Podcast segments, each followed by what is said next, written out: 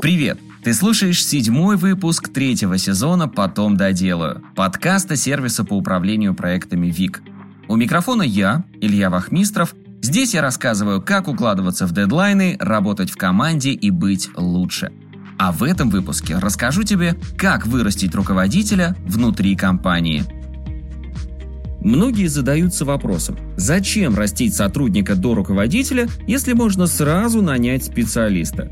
Сегодня я дам тебе ответ на этот вопрос и поделюсь четырьмя советами, которые помогут вырастить руководителя из новичка. Представим, что ты руководитель компании со множеством отделов. И вот руководитель подразделения по маркетингу неожиданно увольняется. Рабочий процесс идет, а руководить им некому. Нужно срочно искать замену. Первое, что обычно начинают делать топы – искать кандидатов, собеседовать их и нанимать.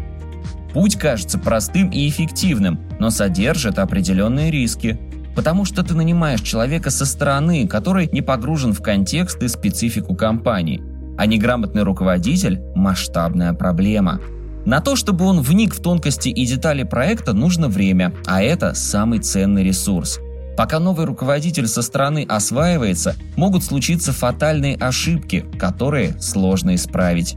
Другой вариант – обратиться к команде, которая уже сформирована. Наверняка в ней есть инициативные сотрудники, которые не боятся брать ответственность. И у них есть важное преимущество перед всеми кандидатами со стороны. Они знают, как работает внутренняя кухня твоего проекта.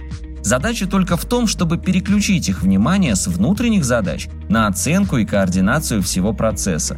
Как бы сместить их внимание на взгляд сверху. Именно поэтому часто руководители растят внутри компании, а не нанимают извне. Согласно исследованию Forbes, 86% генеральных директоров были назначены из числа рядовых сотрудников. Это частая практика. Человек приходит на самую низкую должность и дорастает до руководящей. И вот две причины, почему это работает. Первое. Прошел с самой низкой должности до управляющей, знаешь, как все работает. Никто не знает компанию так, как тот, кто прошел весь путь. Знаешь все бизнес-процессы, проще руководить. Вторая причина – выше уверенность, что не накосячит. Сотрудник, который давно в команде, вряд ли предаст или накосячит, ведь ты его обучал. Развитие сотрудников внутри компании – инвестиция. Главное – верно определить сотрудника, который справится с руководящей должностью, ведь управлять способен не каждый. Обучишь не того, потеряешь время и силы. Вот каких сотрудников растить до руководителей не стоит. Гиперчувствительных и тех, кого легко вывести из равновесия, замкнутых, кому сложно поладить с коллегами, и тех, кто постоянно сомневается и боится ошибиться. Так как же вырастить руководителя внутри компании? Итак, ты определился с кандидатом. Выстраиваем стратегию развития. Вот несколько советов, чтобы помочь сотруднику расти – Совет первый. Стань наставником. Направляй сотрудника и давай задачи, которые помогут развивать управленческие навыки. Грамотно управлять задачами, проектами и людьми, делегировать, работать с рисками, выкручиваться в стрессовых ситуациях и так далее. Второй совет – минимизируй контроль. Новичкам сложнее доверить задачу, даже если те суперответственные и талантливые – так как боишься, что ошибутся или придется переделывать самостоятельно. Начинаешь контролировать каждый шаг, что не даст ни тебе работать спокойно, ни команде. При микроменеджменте даже самые инициативные и амбициозные сотрудники теряют интерес к работе и становятся руками руководителя, выполняющими поручения. Это мешает развитию сотрудникам нужных навыков. Как учиться управлять, когда все, что делаешь, выполняешь мелкую работу. Давай больше свободы, чтобы сотрудники учились принимать решения и думать самостоятельно.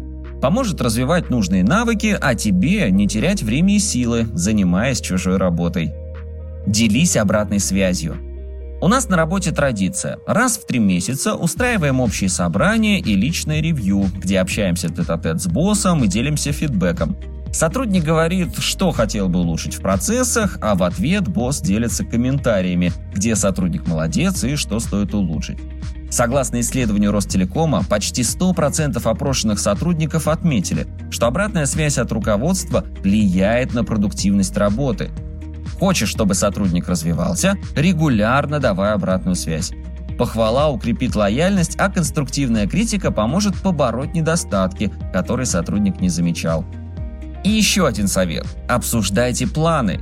Частенько сотрудники получают опыт в одном месте, а потом уходят в другое. Вот так. Обучаешь с нуля, вкладываешь силы и время, чтобы тот потом сменил работу. Чтобы исключить возможные риски, обсуждай с сотрудником дальнейшие планы хотя бы раз в полгода-год. Например, планируемый карьерный путь сотрудника и что ему можно предложить в будущем. Тем самым еще и доверительные отношения выстроишь.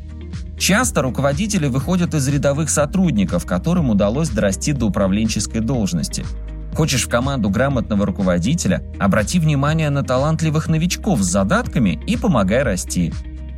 Делегируй нестандартные задачи, которые помогут на практике обрести нужные для менеджера навыки. И не контролируй каждый шаг, позволь новичку самостоятельно разбираться с трудностями.